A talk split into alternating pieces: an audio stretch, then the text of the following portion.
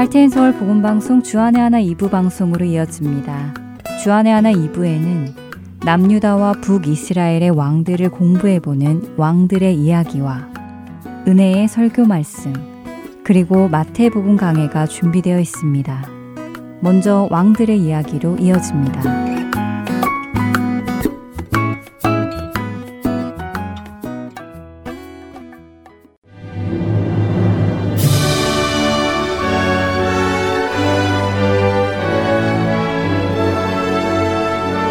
할텐 서울복음방송 청취자 여러분, 안녕하세요. 왕들의 이야기 진행의 김민석입니다. 오늘은 열왕기하 십사 장 일 절에서부터 이십이 절과 역대하 이십오 장에 기록된 남유다의 구대왕 아마샤에 대해 함께 살펴보겠습니다. 아마샤는 남유다의 팔대 왕이었던 요아스의 아들로, 북이스라엘의 요아스가 왕위에 오른 지 이 년째 되는 해에 남유다의 왕이 되어 이십구 년간 남유다를 통치했습니다. 성경은 아마샤를 여호와께서 보시기에 정직하게 행하였으나 다윗과 같이 온전한 믿음으로 행하지는 않았던 왕이라고 평가하십니다. 왜냐하면 아마샤가 여호와 앞에 비록 정직하게 행하기는 했지만 이방신을 위한 산당들을 제거하지는 않았고, 백성이 산당에서 이방의 신에게 제사를 드리고 분향하는 것을 허락했던 왕이었기 때문이라고 열왕기하 십사 장 삼 절과 사 절은 말씀하십니다. 여기서 잠시 삼 주 전 나누었던 아마샤의 아버지 요아스에 대해 다시 정리해 보겠습니다. 요아스는 일곱 살에 왕위에 올라 대제사장이었던 여호야다와 함께 여호와의 전을 수리하고 하나님 앞에 정직히 행했던 왕이었습니다. 그러나 대제사장 여호야다가 죽자 우상을 섬기기 시작했고 하나님의 말씀을 듣지 않았지요. 이에 하나님께서는 아람 군대를 들어 남유다와 요아스 왕을 심판하셨고, 전쟁 가운데 부상을 입은 요아스는 부하들의 손에 죽임을 당했습니다. 이렇게 죽은 아버지 요아스의 뒤를 이어 아마샤는 남유다의 구대왕이 되었습니다. 왕위에 오른 아마샤는 아버지 요아스를 죽인 신하들을 찾아 죽입니다. 그런데 여기서 눈여겨볼 것이 하나 있습니다. 바로 아마샤가 신하들은 죽이되 신하의 자녀들은 죽이지 않았다는 사실인데요. 역대하 이십오 장 삼 절과 사 절의 말씀입니다. 그의 나라가 굳게 섬에 그의 부왕을 죽인 신하들을 죽였으나 그들의 자녀들은 죽이지 아니하였으니 이는 모세의 율법책에 기록된 대로 함이라. 곧 여호와께서 명령하여 이르시기를 자녀로 말미암아 아버지를 죽이지 말 것이요 아버지로 말미암아 자녀를 죽이지 말 것이라.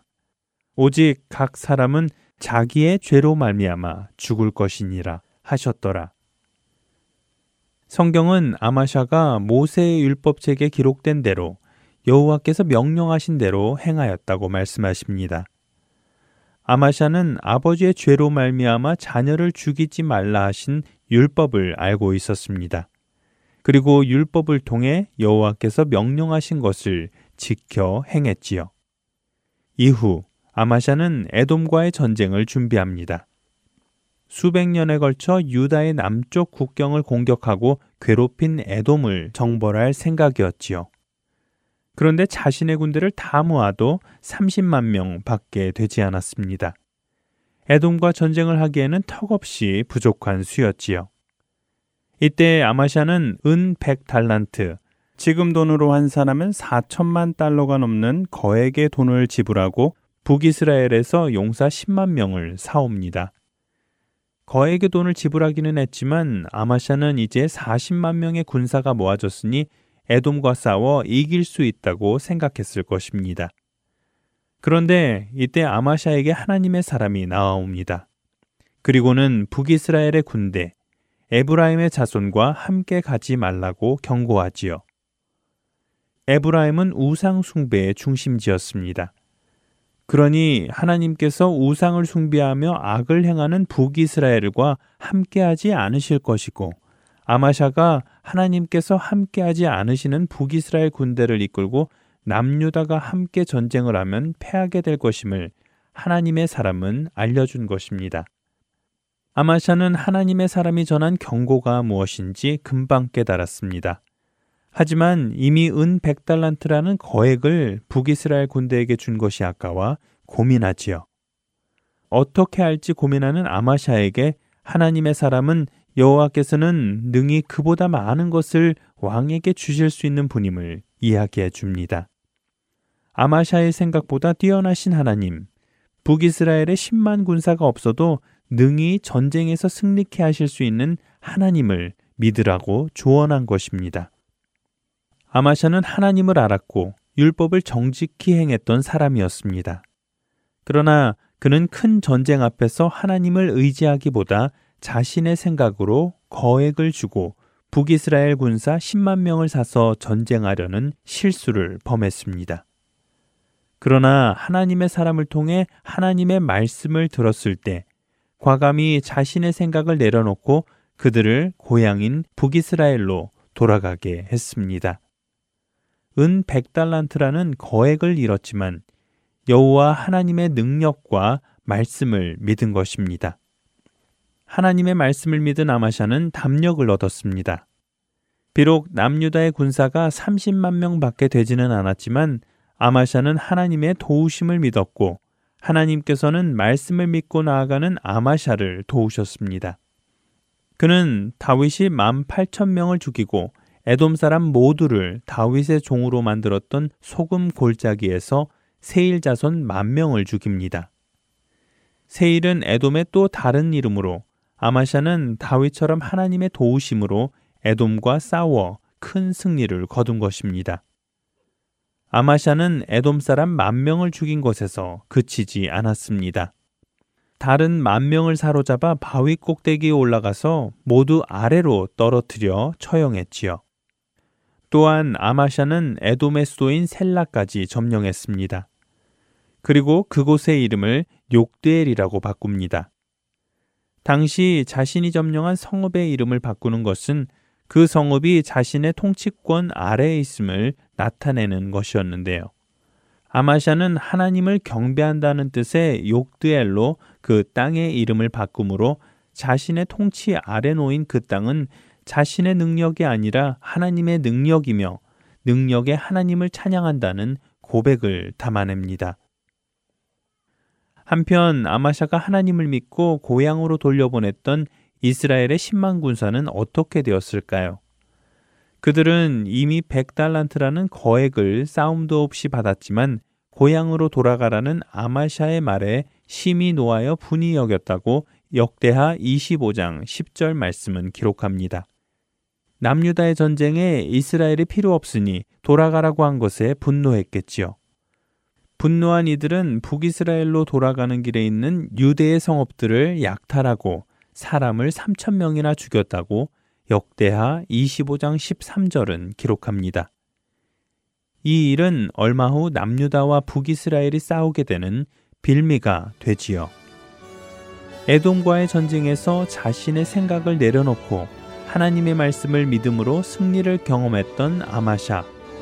지금까지는 하나님을 신뢰하고 정직히 행했는데 이후 그는 어떻게 했을까요? 왕들의 이야기, 다음 시간에 아마샤에 대해 계속 나누겠습니다. 왕들의 이야기 다음 시간에 다시 찾아뵙겠습니다. 안녕히 계세요.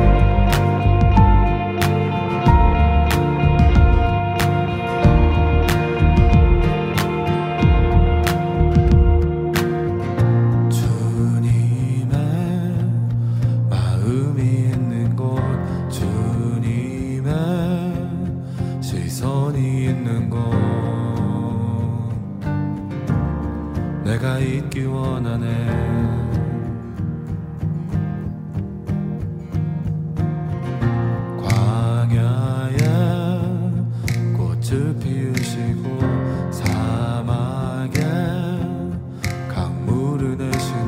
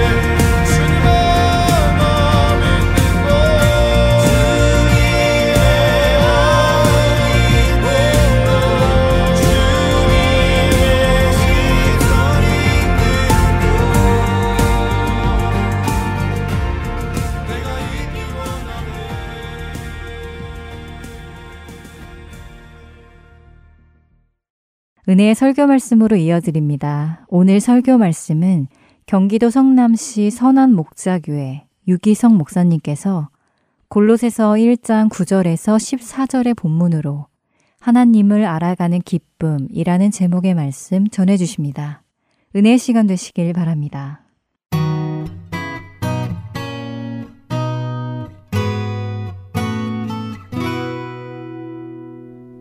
여러분, 새해는 예수님과 더 친밀하고 주님과 더 깊이 동행하는 한 해가 되시기를 축복합니다.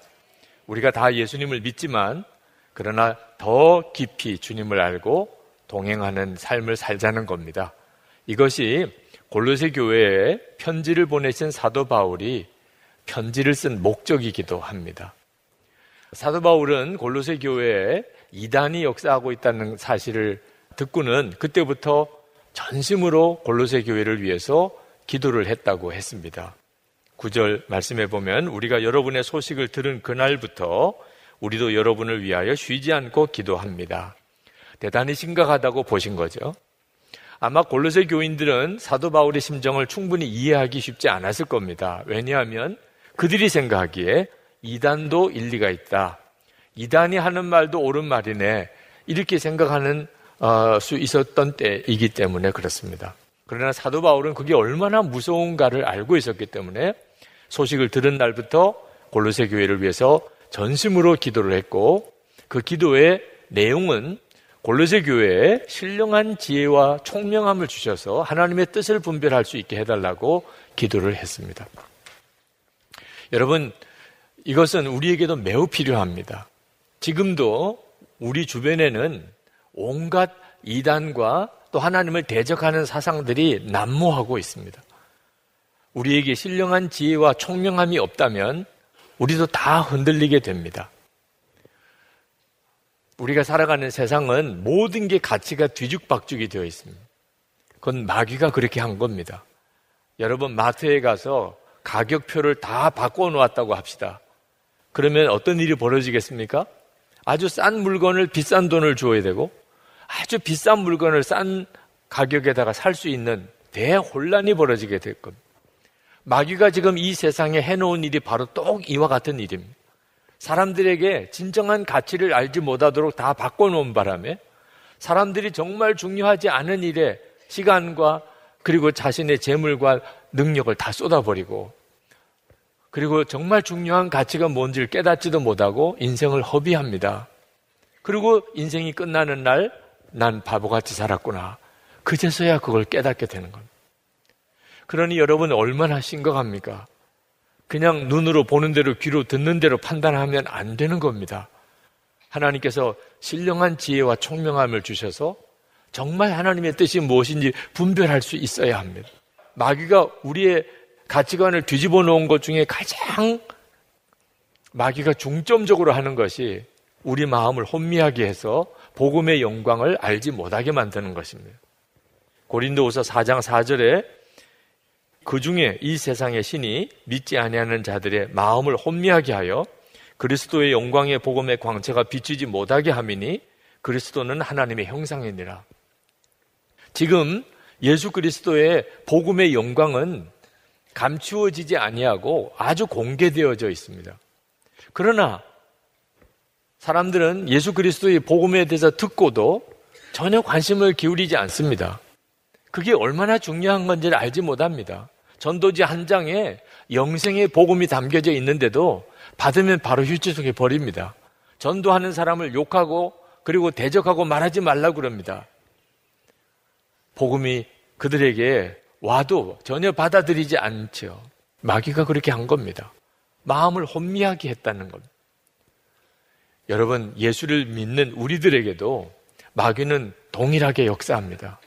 우리의 마음을 혼미하게 해서 우리 안에 계신 주님을 알지 못하고 복음의 영광을 깨닫지 못하고, 그리고 아무것도 아닌 것 같은 세상에 우리가 거기서 건진받고 구원받은 바로 거기에다가 소망을 두고 살게 만드는 겁니다. 그러므로 여러분, 성경을 정말 읽고 배워야 합니다. 신령한 지혜와 총명함은 성경을 아는 데서부터 오는 것이기 때문에 그렇습니다.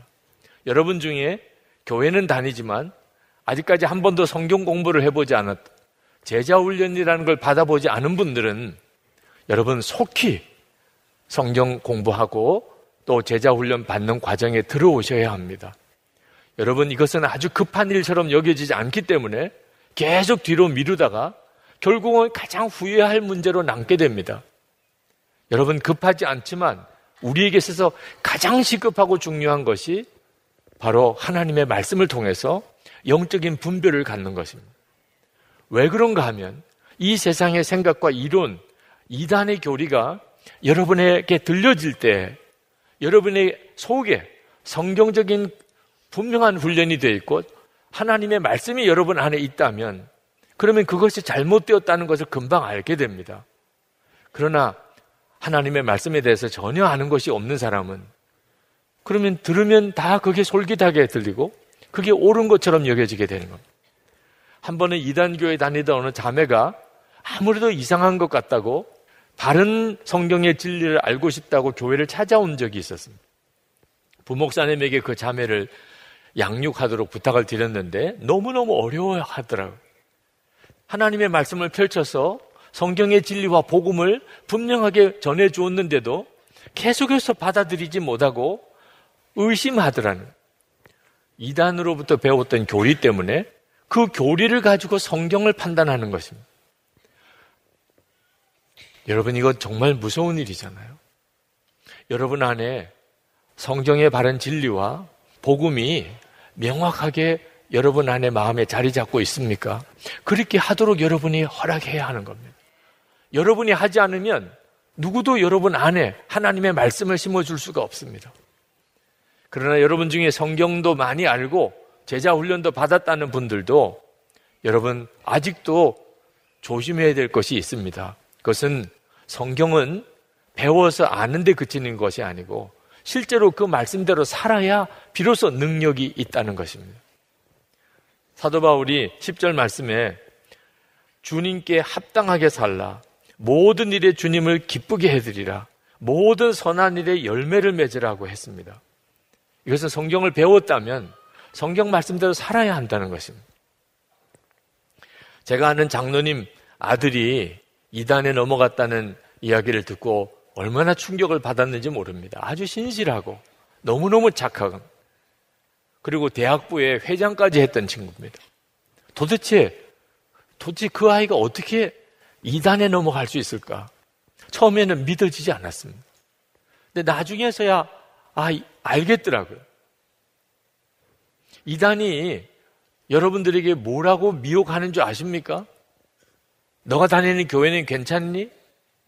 교회 안에 문제가 너무 많잖아. 아, 예수 믿는 사람들 어떻게 사는지 봐. 목사님이 타락한 케이스가 얼마나 많은지 아니? 다 잘못된 복음 때문에 그런 거야. 우리만 진짜 복음을 가지고 있어. 우리에게로 오면 진짜 복음을 들을 수 있어. 성경을 알지만 성경대로 살지 않는 모습을 보고 자랐기 때문에 그 말 앞에 그냥 맥없이 무너지는 거죠. 우리가 하나님의 말씀을 알았다면 하나님의 말씀대로 살아야 합니다. 우리 자신의 영혼도 중요하고 우리 자녀들에게도 이건 대단히 중요한 것입니다. 여러분, 우리가 정말 붙잡아야 하는 것은 정말 하나님의 말씀, 하나님이 정말 누군지에 대한 바른 지식입니다. 로마서 십 장 이 절에 보면 내가 증언하노니 그들이 하나님께 열심히 있으나 올바른 지식을 따른 것이 아니니라. 하나님께서 유대인을 선민으로 택하셨다가 왜 복음이라는 촛대를 이방인에게로 옮기셨습니까? 유대인들이 하나님에 대한 열심은 있는데 하나님에 대한 열심이 바른 지식에서부터 나온 게 아니었기 때문이라는 겁니다. 다시 말하면 하나님에 대해서 정확하게 알지 못했기 때문에 하나님께서 결국은 그 열심이 있는 믿음이 있었지만 촛대를 옮기신 거죠. 우리가 정말 붙잡아야 할 것이 십 절 말씀에 하나님을 점점 더 알고입니다. 정말 그렇게 해야 합니다. 여기서 하나님을 점점 더 안다는 말은 하나님은 배워서 아는 지식이 아니라는 것입니다. 관계라는 것, 친밀한 관계라는 것. 저는 제 아내와 삼십칠 년째 함께 살고 있습니다. 뭐 제가 제 아내를 얼마나 잘 알겠어요. 결혼할 때도 잘 아니까 결혼했지요. 삼십칠 년을 살면서 고백하기를 아직도 다 잘 모르겠어요. 지금도 알아가고 있습니다. 관계는 항상 새로워져요. 일 년을 만났는지 십 년을 만났는지 이십 년을 만났는지가 다르다는 거죠. 하나님을 아는 게 그와 같습니다. 여러분은 다 하나님을 믿으실 거예요. 하나님 믿은 지 몇 년이 되셨습니까? 일 년입니다. 십 년입니다. 나는 모태 때부터 하나님을 믿었습니다. 아마 대답하실 수 있을 거예요. 그런데 다시 질문 드려볼게요. 여러분은 하나님과 친밀히 동행하며 산 지 몇 년이 되셨습니까? 대답할 수 있는 어떤 분명한 답이 없다면 그동안 나는 하나님을 건성으로 믿은 것입니다. 정말 죽은 믿음으로 믿은 것. 하나님을 믿는다는 것은 지식으로 내가 지식의 대상으로 하나님을 아는 것이 아니고 하나님과 친밀히 동행하는 것을 말하는 것입니다. 도대체 하나님과 친밀히 동행한 지 몇 년 되셨냐? 언제부터 주님과 친밀히 동행하는 삶을 살았냐 하는 겁니다. 여러분, 우리가 하나님을 점점 더 알게 되면 이단이 우리를 넘어뜨릴 수가 없습니다. 내가 하나님을 알고 그 주님과 친밀히 동행하고 있는데 이단이 우리의 마음을 파고들어올 여지가 없는 것입니다. 하나님을 깊이 알고 하나님을 친밀히 동행하는 것이 이단을 이기는 최고의 능력입니다. 이단의 공격이 무섭습니다. 그저 진리 논쟁 정도가 아닙니다. 직장에서 그저 뭐 예수님을 왜 믿어야 되는지, 뭐 타종교에도 구원이 있는지 그런 정도의 논란 정도로 그치는 게 아닙니다. 이단은 아주 무서운 힘을 가지고 성도들을 핍박하고 미혹하고 넘어뜨리려고 합니다. 골로새 교회 당시 이단들은 사람을 죽이기도 하고 재물을 다 빼앗을 수 있는 힘도 가지고 있는 무서운 세력이었습니다. 도대체 그 이단과 싸워서 어떻게 이길 수 있으며 믿음을 지켜낼 수 있겠습니까? 그래서 사도 바울이 십일 절에 하나님의 영광의 권능에서 오는 모든 능력으로 강하게 되라고 했습니다. 우리가 하나님을 믿을 때 우리가 강하게 되어야 됩니다. 그 도대체 어떤 사람이 강한 것입니까? 하나님의 영광을 아는 사람입니다. 그냥 하나님에 대해서 지식을 가지고 있는 게 아니고 내가 하나님을 점점 더 알게 되면서 하나님의 영광이 얼마나 큰지를 알게 된 사람. 하나님을 알고 하나님의 영광을 본 사람은 마귀가 아무리 미혹해도 아무리 공격해도 그를 넘어뜨릴 수가 없습니다. 사도 바울은 기쁨으로 끝까지 참고 견디기를 바랍니다. 그렇게 말씀했습니다. 억지로 참고 견디는 사람은 오래 버텨낼 수가 없습니다. 어떤 사람이 끝까지 참고 견뎌냅니까? 기쁨으로 할 수 있는 사람. 아니 도대체 핍박도 오고 환난도 오는데 미혹도 오는데 어떻게 그것을 기쁨으로 끝까지 참고 견딜 수 있습니까? 주님을 아니까. 살아계신 하나님과의 깊은 교제 속에 내가 살고 있기 때문에 그러니 기쁨으로 얼마든지 견디고 참고 기다릴 수 있는 것입니다. 예수님께서 겟세마네 동산에서 하나님께 기도하시기를 내 원대로 마시옵고 아버지의 원대로 되기를 원하나이다. 그렇게 기도하셨습니다. 내 원대로 마시옵고 어떻게 이런 기도를 할 수 있습니까? 여러분은 하나님께 어떻게 기도하십니까? 여러분이 원하는 것을 해달라고 기도하잖아요. 그런데 어떻게 내 원대로 하지 마시고 이런 기도를 드릴 수 있냐 말입니다. 도대체 누가 그런 기도를 할 수 있겠습니까? 우리가 만약에 내 원대로 마시고 아버지의 원대로 되기 원합니다 라고 우리가 기도할 수 있다면 해결 안 될 문제가 없습니다. 여러분 자신이나 가정이나 일터나 여러분의 삶의 모든 현장에서 내 원대로 하지 마세요. 아버지 뜻대로 해주세요. 이렇게 하면 응답 못 받을 기도가 없습니다. 근데 어떻게 그런 기도를 할 수 있죠? 하나님을 아는 사람이 그렇습니다. 하나님을 알지 못하니까 그러니까 내 원대로 해달라고 기도하는 거죠. 하나님을 정말 알고 하나님의 그 지혜를 알고 하나님의 그 사랑과 능력을 내가 알고 나면 내 원대로 기도할 이유가 없어요. 아버지 원대로 하소서, 아버지 뜻대로 하소서.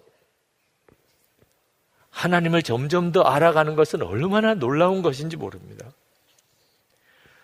처녀의 몸으로 인도로 선교사로 가겠다고 하는 자매가 있었습니다. 다들 걱정을 했습니다.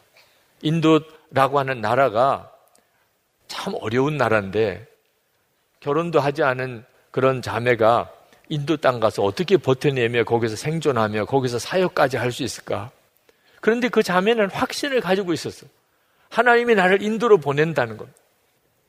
우리 교회에서 협력 선교사로 있는 최수진 선교사 이야기입니다. 그분이 인도로 갔습니다. 아니나 다를까 첫 번째 편지가 왔는데 너무너무 힘들어하는 편지가 왔습니다. 예배드릴 수 없다는 게 얼마나 고통스러운 것인지. 그런데 참 잘 극복해냈어요. 어느 날 또 편지가 왔는데 이제는 완전히 인도 사람이 되겠다는 거예요. 그리고 인도 형제와 결혼을 약속했다는 겁니다.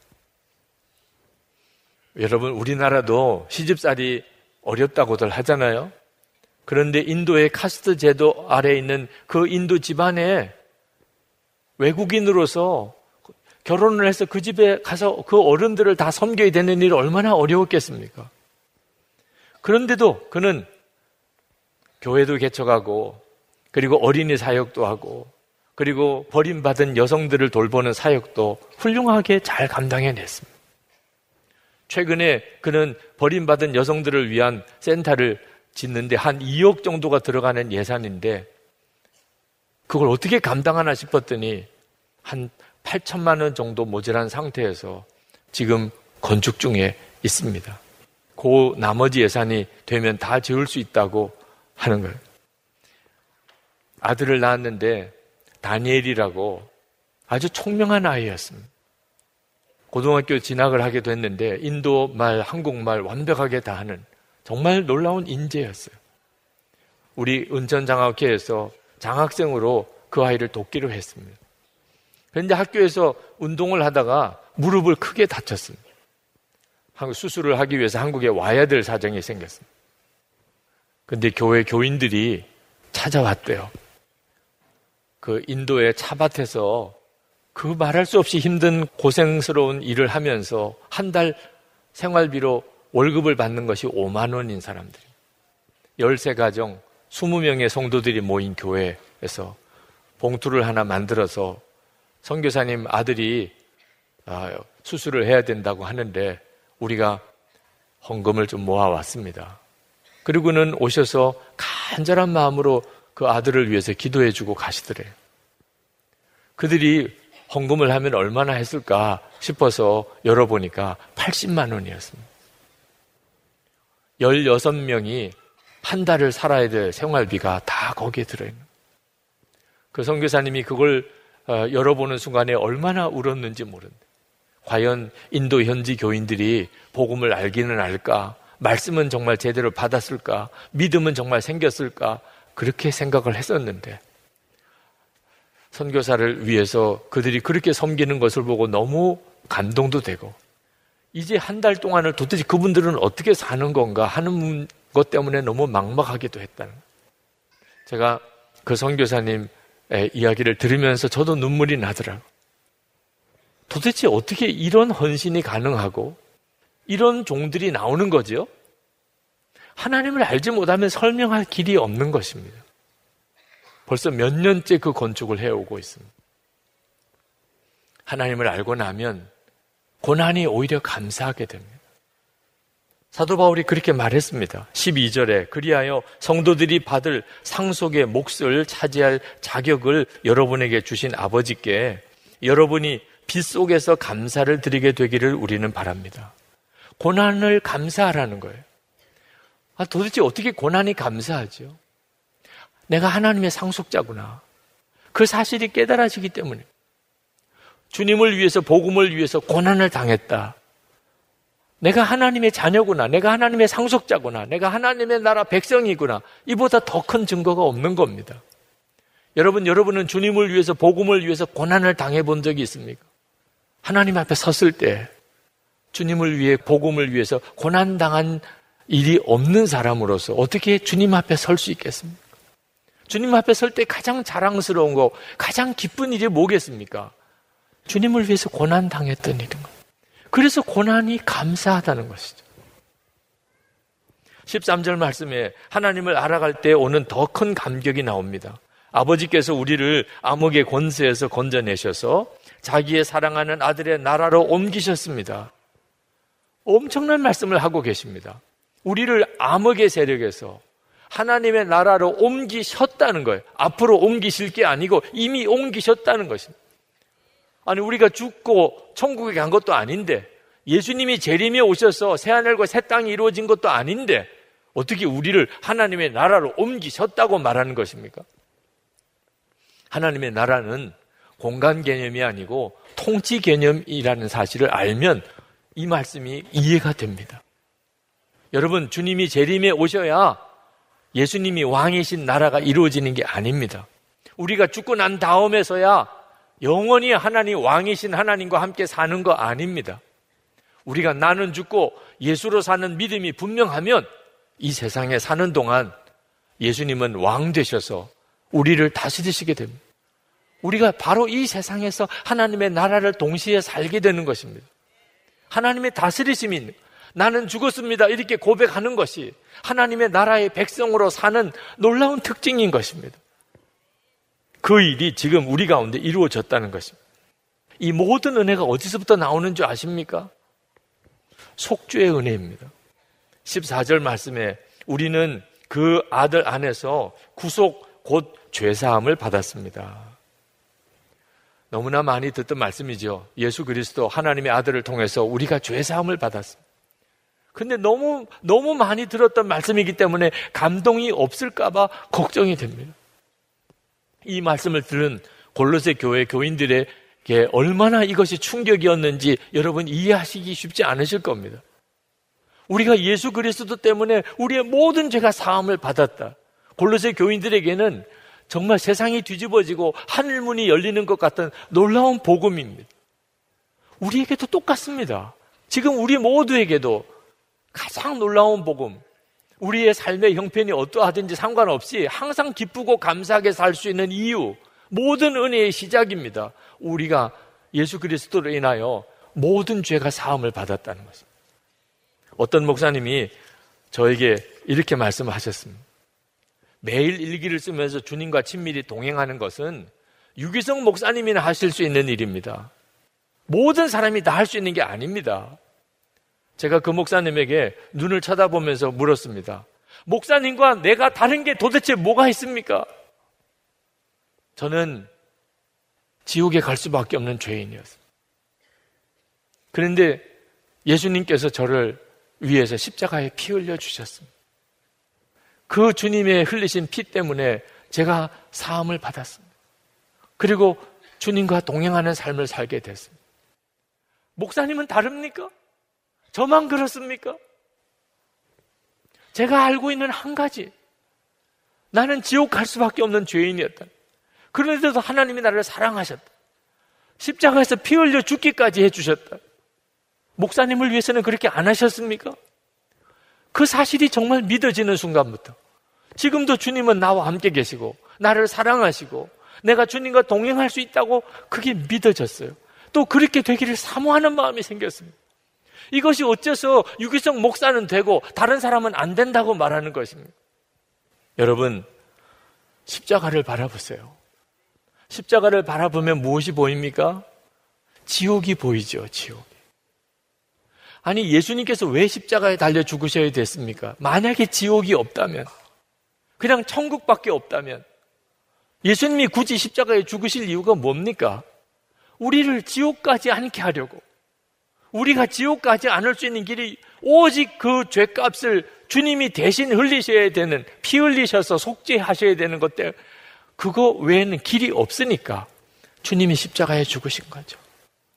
우리가 하나님의 심판이 있고 그리고 지옥이 있고 그리고 거기서 우리가 건짐을 받았음을 안다면, 그것이 주님의 피 흘리심 때문에 된 것인 줄 정말 안다면 우리는 항상 기뻐하고 범사에 감사하며 살 수 있는 사람이 됩니다. 지옥도 모르고 심판도 믿지 않으니까 속죄가 뭐가 중요한지 모르는 거예요. 아니, 도대체 죄 사함을 받았다는 게 무슨 돈이 나오는 겁니까? 죄 사함을 받았다, 속죄함을 받았다고 믿으면 무슨 세상에 성공의 길이 열립니까? 모르는 거예요. 현실주의자들, 세상만 보는 사람에게는 예수님의 피로 속죄함을 받았다는 게 아무런 가치가 없는 것처럼 보이는 것입니다. 저는 목사가 되었지만 빨리 교회를 부흥성장시켜서 하여튼 목회는 잘한다, 아, 목회에서도 일 등이다, 그런 소리 듣고 싶었습니다. 마치 공부하는 학생이 공부를 잘해서 일 등 되고 싶은 소원, 장사하는 사람이 어떻든지 열심히 장사해서 돈 많이 벌고 싶은 소원과 별로 다를 바가 없었어요. 그렇게 열심히 목회를 하니까 교회는 부흥 성장하기도 했지만 그것은 저에게 계속해서 스트레스가 됐습니다. 설교 잘한다는 목사라는 소리 듣고 싶어 토요일 밤이면 온 집안이 그냥 초비상이 걸릴 정도, 그렇게 설교 준비하고 했는데, 그렇다고 뭐 신통하게 설교를 잘한 것도 아니면서도 고생만 엄청 하고 그렇게 스트레스 받고 목회했던 사람이 저 자신이었습니다.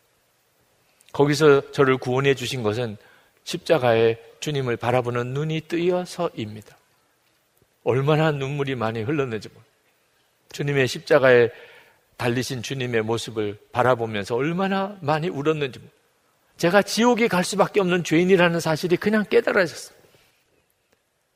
나를 위해서 주님이 저렇게 피 흘려 주신 것 자체가 이해할 수도 없는 그 엄청난 사랑에 완전히 압도되었습니다. 모든 게 달라져 버렸어요. 교회를 빨리 부흥 성장시키는 것도, 설교 잘한다는 소리 듣고 싶은 것도 다 아무것도 아니게 됐어요. 그 주님과 함께 사는 거라면, 그 주님과 동행하며 사는 거라면, 내가 그 주님을 더 알 수만 있다면 소원이 없었어요. 여러분에게도 마찬가지입니다. 여러분의 삶에 있어서 가장 중요한 것이 뭔지 아십니까? 여러분을 위해서 피 흘려주신 주님의 사랑을 알고 그 주님과 동행하는 삶에 눈이 뜨이는 것입니다. 여러분 중에는 은밀하게 죄짓고 죄책감에 눌려있는 분들이 있으실 겁니다. 이렇게 저렇게 죄에 눌려 사는 답답함 속에 있는 분들이 있으실 겁니다. 여러분들이 얼마나 죄를 짓고 얼마나 은밀한 죄가 있는지 하나님 다 아십니다. 하나님 다 보고 계십니다. 그러나 하나님께서는 여러분들의 그 죄에도 불구하고 여러분을 사랑하는 눈으로 보고 계십니다. 그 사실을 아셔야 됩니다. 여러분이 지은 죄마다 주님의 십자가의 피가 거기에 떨어지고 있습니다. 그 죄를 사하기 위해서. 여러분이 여전히 죄에 묶여 사는 것 같아도 잊어버리지 않으셔야 합니다. 주님은 다 알고 계시고 다 보고 계시고, 그리고 내가 지은 죄마다 주님의 피가 흐른다는 걸 여러분이 그것만 분명하게 알고 있으면 충분합니다. 그러면 주님이 여러분들을 다 뒤바꿔 놓으십니다. 더 이상 죄 짓고 싶지 않은 마음 주시는 분도 주님이십니다. 하나님을 기쁘시게 하는 삶 살고 싶은 열망이 일어나는 것도 주님이 하십니다. 여러분 안에 삶이 바뀌었다고 고백할 수 있는, 예수님과 정말 친밀하게 매일매일 주님과 동행하는 것 때문에 아침에 눈을 뜨는 것이 기쁨이 되게 만드실 분이 주님이십니다. 그러나 늦지 않나야 돼. 주님을 바라보는, 여러분을 보시는 그 주님, 여러분이 어느 은밀한 곳에 있든지 여러분을 보고 계시는 주님, 여러분도 보실 수 있어야 돼. 그리고 여러분이 짓는 죄마다 주님이 피 흘려 주신 것을 볼 수만 있으면 돼. 놓치지 않으셔야 돼. 주님을 더 깊이 알아가는, 하나님을 더 아는 것은 황홀할 정도로 놀라운 복입니다. 이 은혜가 여러분에게 있기를 축복하는 겁니다. 그러면 얼마든지 세상 이겨나갈 수 있습니다. 죄지지 않고 살 수 있습니다. 오늘 이 시간 우리 하나님 앞에, 하나님 제가 주님을 더 알기 원합니다 라는 기도를 드리고 싶은데, 먼저 우리 찬송을 같이 부르십시다. 기도를 담아서 부르십시다. 주님 곁으로 날 이끄소서.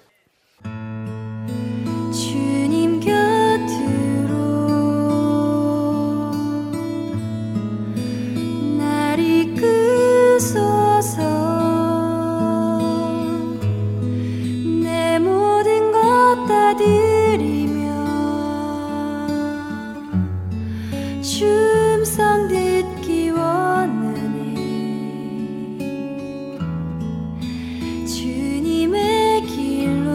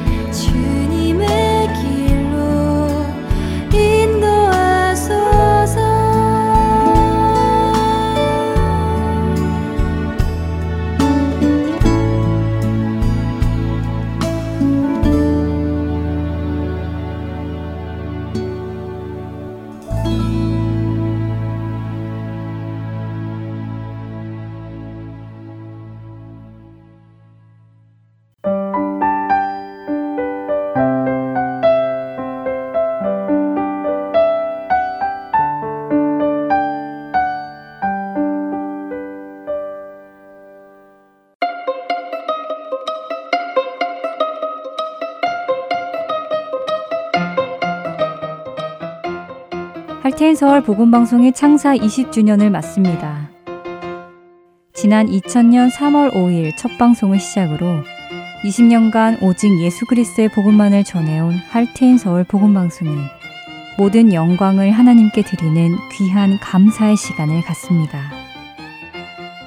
오는 삼 월 오 일 목요일 오후 일곱 시부터 시작하여 삼 월 칠 일 토요일 오후 한 시까지 이어지는 창사 이십 주년 감사 예배와 축제에 애청자 여러분을 초대합니다. 특별히 타주에서 참석하시는 애청자분들을 위한 공항 픽업과 숙박도 준비되어 있습니다. 자세한 사항은 사무실 전화번호 육공이 팔육육 팔구구구로 문의 주시기 바랍니다. 지난 이십 년간 행하신 모든 일들을 돌아보며 하나님께 드려야 할 합당한 찬양과 예배를 드리는 귀한 시간을 통해 하나님의 이름만이 영광 받으시기를 소망합니다.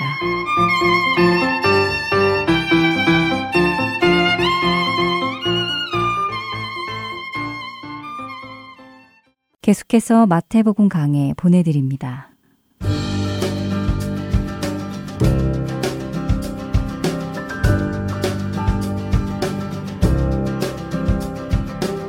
마태인 서울 복음방송 애청자 여러분 안녕하세요.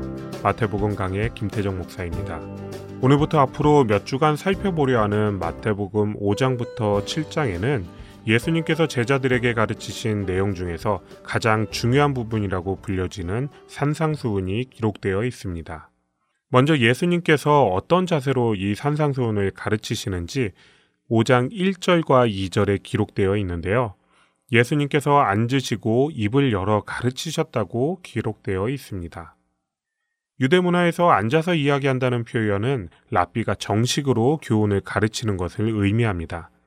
그리고 입을 열어서 가르친다는 표현은 엄숙하고 권위 있게, 그리고 마음을 열고 정성을 다 쏟아 이야기하는 것을 의미하죠.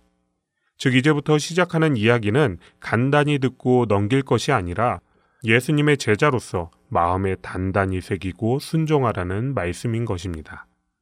당시에 모인 제자와 무리들과 마찬가지로 저와 애청자 여러분께도 마음을 굳게 하여 말씀을 온전히 깨닫는 은혜가 있기를 소원합니다. 삼 절부터는 우리가 흔히 말하는 팔복이 기록되어 있습니다. 그중 삼 절에는 첫 번째 복으로 심령이 가난한 사람에 대한 복이 기록되어 있는데요.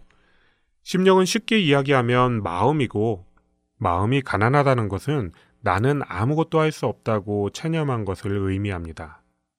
혹시 여러분은 이러한 마음의 상태를 경험해 보신 분이 계신가요? 부도가나고 가정이 깨지고 명예 혹은 건강에 문제가 생겨서 도무지 내가 해결할 수 있는 것이 하나도 없는 깊은 절망의 상태. 이 상태가 되면 사람들은 하나님 혹은 세상, 이 두 가지 중 하나를 선택해야만 합니다.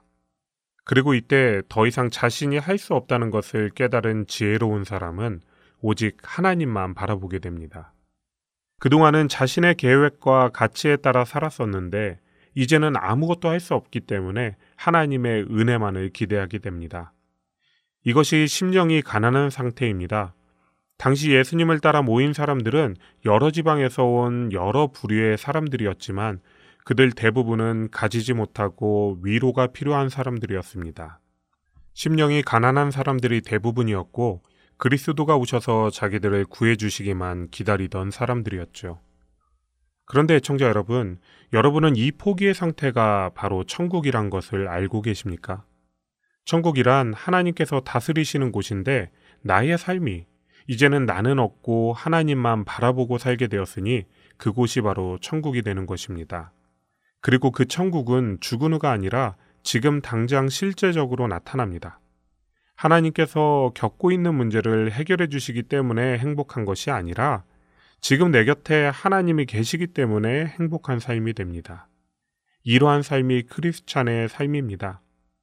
삶의 위기를 통해 예수 그리스도를 만나고 자신의 죄로 인해 아무것도 할 수 없는 무력한 존재라는 것을 깨닫고 오직 하나님으로 인해 행복한 천국을 누리는 자, 이것이 심령이 가난한 자가 받는 복입니다.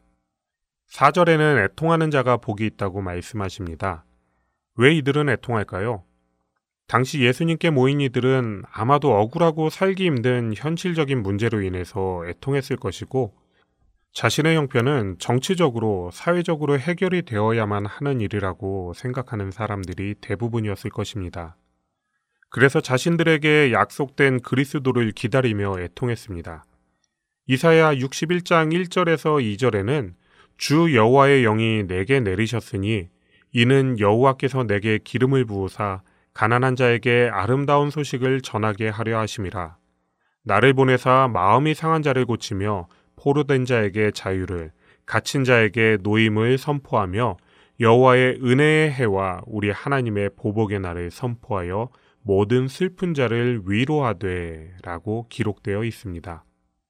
그리스도께서 오셔서 가난한 자에게 복음을 전하시고 모든 슬픈 자를 위로한다고 기록된 이 말씀을 의지하면서 기다린 것입니다. 하지만 진짜 애통함이란 하나님이 우리 가운데 계시지 않아서 우는 것입니다. 하나님의 나라가 나의 삶과 내가 사는 이 땅에 이루어지지 않기 때문에 슬퍼하는 것입니다. 물론 예수님은 이 땅에 오셔서 가난하고 연약한 지체들을 위로하고 고치셨지만 이 땅에 오신 가장 중요한 이유는 십자가였습니다. 하나님과의 진정한 관계 회복을 통해서 이 땅에서도 그리고 훗날 우리의 본향에서도 기쁨을 회복하길 원하셨습니다. 그러하기에 회개하라 천국이 가까이 왔다고 선포하신 것입니다. 그래서 사 절에 기록된 애통하는 자들은 하나님 나라와 하나님의 의가 자신의 삶과 이 땅에 이루어지지 않아서 슬퍼하는 자들이며 그들이 받을 위로는 그 나라가 오는 것입니다. 오 절에는 온유한 자가 땅을 기업으로 받을 것이라고 기록되어 있습니다. 우리가 생각하는 온유한 사람은 보통 성품이 착하고 부드러운 사람이지만 성경이 말씀하는 온유한 자는 하나님의 말씀에 순종하는 사람을 의미합니다. 하나님 앞에서 종의 자세로 겸손하게 순종하는 것을 진정한 온유함이라고 이야기합니다. 이 땅에 오셔서 죽기까지 순종하신 예수님의 모습은 온유함의 절정을 보여주시고 우리가 어떻게 살아야 할지를 보여주고 계십니다. 마태복음 십일 장 이십구 절에서 예수님은 나는 마음이 온유하고 겸손하니 나의 멍에를 메고 내게 배우라 라고 말씀하고 계시죠. 그런데 예수님께서는 하나님의 성전을 더럽히는 자들과 외식하는 바리새인을 향해서는 거룩한 분노를 보이십니다. 그렇기에 진정한 온유란 단순히 유순한 성격을 이야기하는 것이 아니라 하나님의 말씀에 따라 순종하며 사는 것입니다. 그리고 그러한 자들에게 주어지는 축복은 땅을 기업으로 얻는 것입니다. 그런데 여기에서 말하는 땅은 무엇일까요? 그것은 약속된 하나님 나라입니다. 분명 필요하다면 지금 사는 이 땅에서의 부유함도 주시겠지만 예수님도 그리고 이 땅에서 가장 온유하다고 인정받았던 모세도 땅을 소유하지는 않았습니다. 심지어 모세는 이 땅에서 약속받았던 가나안 땅에도 들어가지 못한 것을 볼 때 이 말은 더욱 확실해집니다. 결국 하나님 말씀에 겸손히 순종하는 진짜 온유한 사람은 천국을 소유하게 되는 복을 받는 것입니다. 육 절에는 의에 주리고 목마른 자에 대한 복을 이야기합니다. 여기에서 이야기하는 의는 인간적이고 윤리적이고 도덕적인 의를 이야기하는 것이 아니라 하나님의 뜻을 말합니다. 그래서 다시 육 절을 생각해 보면 하나님의 뜻, 하나님의 나라가 이루어지는 것을 간절히 기다리는 사람이 복이 있다는 이야기입니다. 그런데 분명히 확인할 것은 여기에서 복을 받는 사람은 의를 이룬 사람이 아니라 의에 목마른 사람들이라는 것입니다. 만약 의로운 사람은 복이 있나니 그들이 배부를 것이미요 라고 기록되어 있다면 우리 중에 배부를 사람은 아무도 없을 것입니다. 이 말씀을 생각해 볼 때 하나님은 우리에게 의를 이루는 것을 기대하시는 것이 아니라 그저 하나님을 갈망하는 그 관계를 원하시고 계시는 것입니다. 그러하기에 어찌 감사하지 않을 수 있겠습니까? 그리고 이러한 사람들의 모습을 시편 사십이 편에서는 사슴이 시냇물을 찾는 모습으로 표현하고 있습니다. 그런데 이 사슴은 우리가 생각하는 그런 우아한 상태가 아닙니다. 목이 말라 죽을 지경의 사슴이 살기 위해서 물을 찾는 다급한 모습인 것입니다. 살기 위해 사슴이 물을 찾는 것처럼 우리도 살기 위해서 다급히, 그리고 다른 무엇보다도 하나님을 먼저 찾는 모습을 하나님께서 원하시고 그렇게 찾을 때 우리와 만나 주시는 복을 주신다고 약속하시는 것입니다. 칠 절에는 긍휼히 여기는 자의 복에 대해 말씀하십니다. 긍휼은 히브리어로 헤세드라고 이야기하는데요. 긍휼의 가장 대표적인 모습을 보여주신 분은 하나님이십니다. 이 헤세드의 의미를 보다 깊게 살펴보면 이 단어는 단순히 다른 사람을 동정하는 것을 나타내는 그런 단어가 아니라 그 사람을 공감하는 것을 의미합니다. 그의 마음속에 들어가서 그의 입장으로 사물을 바라보고 그의 마음으로 생각하고 느끼는 것을 의미합니다. 성육신 사건은 이러한 헤세드의 가장 강력한 모습을 보여주고 있습니다. 하나님이신 예수님께서 우리를 긍휼하게 여기시어 인간의 몸으로 이 땅에 오시고 죽음을 경험하시고 부활하신 이 사건은 우리가 가져야 할 긍휼의 모범을 보여주는 가장 대표적인 사건입니다. 그런데 이 긍휼함은 앞의 복과는 달리 직접 행해야 합니다. 마음속으로만 이러한 마음을 갖는 것은 진짜 긍휼함이 아닙니다. 의심할 바 없이 믿음으로 구원을 받는 것은 변치 않는 사실이지만 성도의 삶에 나타나는 긍휼한 모습은 구원받은 신자로서의 가장 강력한 증거입니다. 구원받은 사람은 자신이 예수님으로부터 긍휼을 받았기 때문에 다른 일을 긍휼하게 여기는 마음이 있을 수밖에 없습니다. 이러한 모습이 후에 살펴보게 될 일만 달란트 빚진 자의 이야기이고 천국과 지옥을 나눌 때의 이야기입니다. 이러하기 때문에 야고보서 이 장 십사 절에 기록된 행함이 없는 믿음은 죽은 믿음이라는 말씀의 그 행함이란 바로 이 긍휼함이라고 감히 말할 수 있습니다. 그리고 야고보서의 저자는 십사 절 말씀 후로도 계속해서 긍휼함에 대해서 이야기하며 긍휼함을 통해 믿음을 증명해내라고 이야기합니다. 팔 절에는 마음이 청결한 사람이 누릴 복에 대해서 이야기하고 있습니다. 마음이 청결하다는 단어의 헬라어 뜻은 아무것도 섞이지 않은 순도 백 퍼센트를 의미합니다. 그리고 크리스찬으로서 마음이 청결하다는 말은 다른 숨은 것이 전혀 없이 오직 하나님만을 위해서 사는 것을 의미합니다. 우리는 너무도 흔하게 무슨 일을 하든지 오직 하나님의 영광을 위해서라는 말을 하지만 정말 그렇게 살고 계십니까? 내 안에는 나를 위한 의도는 하나도 없이 모두 하나님만을 위한 삶을 살고 계십니까? 내 삶과 사역이 오직 하나님만을 위한 것인지 아닌지를 알아보는 좋은 지표가 있습니다. 그것은 내가 인정받지 않아도 조금도 섭섭하지 않은지를 확인해 보면 됩니다. 내가 오직 예수님을 위해서 섬기고 살아왔다면 내가 인정받지 못해도 전혀 상관없습니다. 주방 봉사를 열심히 했는데 잘 먹었다는 이야기를 못 들어도 주차 봉사하는데 무시하는 언사를 들었다 해도 사람의 인정이 아닌 오직 예수님을 위한 순수한 목적이 있기 때문에 아무렇지도 않을 수 있습니다. 아니, 오히려 예수님께서 더욱 기뻐하실 일이기 때문에 이러한 모욕과 고난은 우리에게 더욱 기쁨이 되는 것입니다. 사람은 같은 것을 보아도 자신이 좋아하고 관심이 있는 것이 먼저 보입니다. 같은 곳을 여행해도 먹는 것을 좋아하는 사람은 식당부터 보이고 쇼핑을 좋아하는 사람은 쇼핑몰이 먼저 보입니다. 그러한 것처럼 하나님께만 백 퍼센트 관심 있는 마음이 깨끗한 사람은 어떠한 상황에서도 하나님만 보이게 됩니다. 하나님이 무엇을 원하시고 하나님은 이 일을 어떻게 생각하실까가 이들의 모든 관심사입니다. 모든 관심사가 하나님뿐이니 하나님을 볼 수밖에요. 그러니 하나님을 만날 수밖에 없는 것입니다.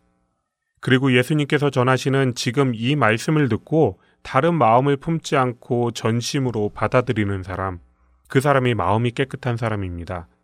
예수님께서 전하시는 복음을 순수하게 받아들여서 온전한 삶의 목적으로 삼는 그 사람은 지금 이 순간 하나님과 동행하며 마지막 때에 하나님을 대면하는 은혜를 누리게 되는 것입니다. 구 절에는 화평케 하는 자의 복이 기록되어 있습니다. 화평케 하는 자의 어원을 살펴보면 하나게 되게 한다는 뜻에서 유래되었습니다.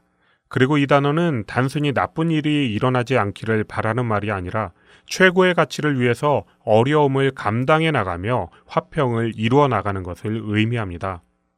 예수님은 화평케 하는 자의 대표이십니다. 평강의 왕으로 이 땅에 오셔서 하나님과 우리를 하나 되게 하셨고 그 일을 위해서 고난과 핍박에도 그의 사역을 굽히지 않으셨습니다. 그리고 본문의 복과 같이 하나님의 아들이라 일컬음을 받으셨습니다. 하나님의 아들은 하나님의 사명을 감당하는 자이며 하나님과 같은 일을 하는 사람입니다. 그 일은 우유부단함과 타협이 아닙니다. 진실을 뒤로 하고 관용이라는 이름으로 부패한 것에 안주하는 거짓 평화가 아니라 우리의 삶의 자세는 천국을 소유한 백성답게 선한 일들이 풍겨나와야 하고 우리의 입으로는 담대하고 정중하게 진실을 이야기할 수 있어야 합니다.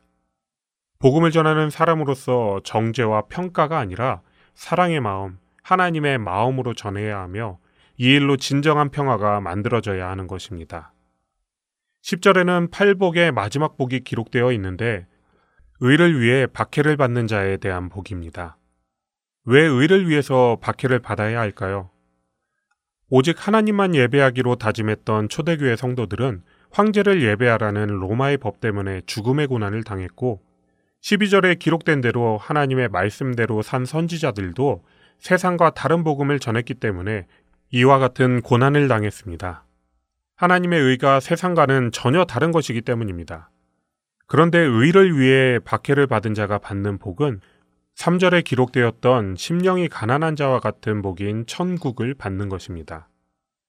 여기까지 기록된 여덟 가지의 복을 다시 한번 생각해 보면 복을 받는 이 사람들은 모두 다른 사람들이 아니라 한 가지 공통점을 가진 바로 천국을 소유한 사람들이라는 것을 알게 됩니다.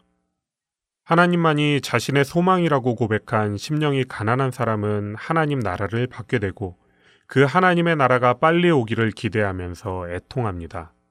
그리고 그러한 사람은 최고의 가치인 하나님 말씀에 순종하는 온유한 사람이 되고 하나님께서 보이신 최고의 긍휼을 본받아 다른 이들을 섬기며 두 마음을 품지 않는 청결하고 화평하게 하는 자가 됩니다.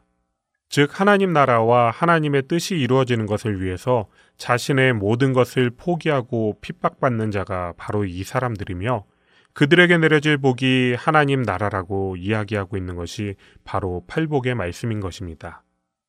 크리스찬은 오직 예수님 때문에 살 수 있습니다. 그 일로 인해 고난당하고 외롭고 희생하는 일들을 겪게 되지만 그래도 예수님 때문에 이 땅에서 천국을 경험하며 사는 사람들입니다. 여러분도 이번 한 주 어렵고 힘들지만 예수님께서 약속하신 그 천국의 소망을 가지고 승리하시기를 소원합니다. 마태복음 강해 마치겠습니다.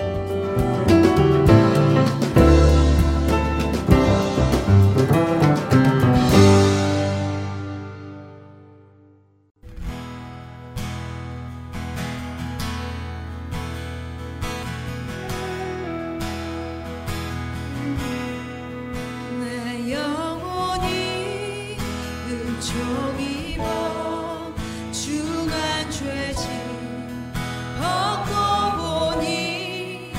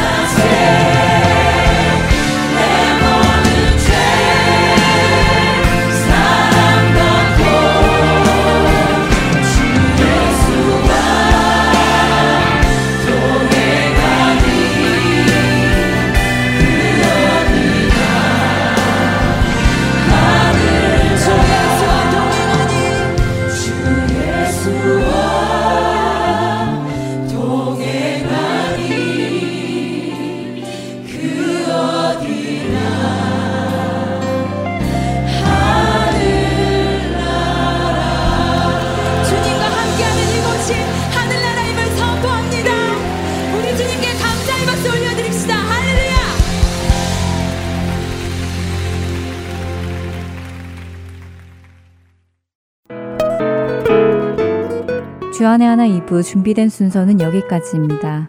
함께해 주신 여러분께 감사드립니다. 다음 시간에 뵙겠습니다. 안녕히 계십시오.